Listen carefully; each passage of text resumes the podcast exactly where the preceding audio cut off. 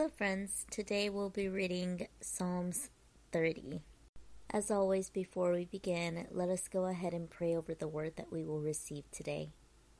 Dear Heavenly Father, Lord, we thank you for the day that you've given us. We thank you for the people in our lives. We thank you for the many blessings you pour down in our lives.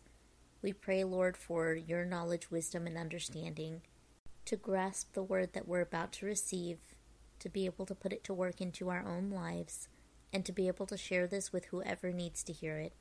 Help us, Lord, to bear the fruits of your Spirit in all that we do, and allow us to be a beacon of light for your love, kindness, grace, and mercy. Holy Spirit, be breathed into us today and allow us to walk in your guidance in each and every step. Help us to have your discernment in all things and to be able to understand the truth behind today's message. In Jesus' name we pray. Amen. Psalms 30 is titled A Psalm, a Song for the Dedication of the Temple of David. I will exalt you, Lord, for you lifted me out of the depths and did not let my enemies gloat over me.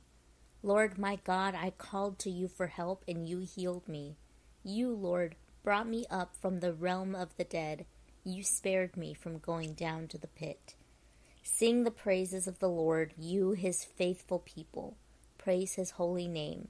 For his anger lasts only a moment, but his favor lasts a lifetime. Weeping may stay for the night, but rejoicing comes in the morning. When I felt secure, I said, I will never be shaken. Lord, when you favored me, you made my royal mountain stand firm, but when you hid your face, I was dismayed. To you, Lord, I called, to the Lord I cried for mercy. What is gained if I am silenced, if I go down to the pit? Will the dust praise you? Will it proclaim your faithfulness? Hear, Lord, and be merciful to me. Lord, be my help.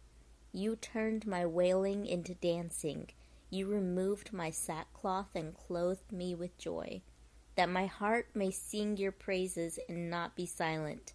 Lord my God, I will praise you forever. So that is the end of Psalm 30. So verses 2 and 3 Lord my God, I called to you for help and you healed me. You, Lord, brought me up from the realm of the dead. You spared me from going down to the pit. These verses are something that I really didn't know until I read it today, but that I actually do a lot of the time because I am so grateful for where God has found me and picked me up and dusted me off from. Because if not, I really don't know where I would be. I cried out to God in my darkest moments, and He heard me he answered my prayers. He rescued me from myself and brought me to a place where I would find Him. God is so amazing in the way that He cares for us, like no one could ever care for you. We put our relationships at the forefront of our lives when really God should be the very first relationship that we put in our life. In doing so, we know that God will take care of what is ours because He loves us. We are His children, and He will take care of us.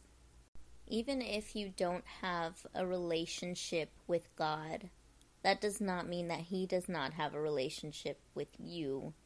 Though you may not know it, He is working things for your good, even if you are not on his side currently. He's still caring for you. He still made you get to where you're at right now, and he'll still see you through. But life is going to seem a heck of a lot easier once you let God come into your life and restore what needs to be restored in you in order for you to have a relationship with Him. He loves you like a father loves a child, and he's just wanting to reach out and grab you each time you fall, each time you think you can't come back from wherever it is you're at. His heart aches for you. I hope this message was able to reach whoever it needed to. I hope that you guys enjoyed the message, and that is all the time that I have for today. So, till next time.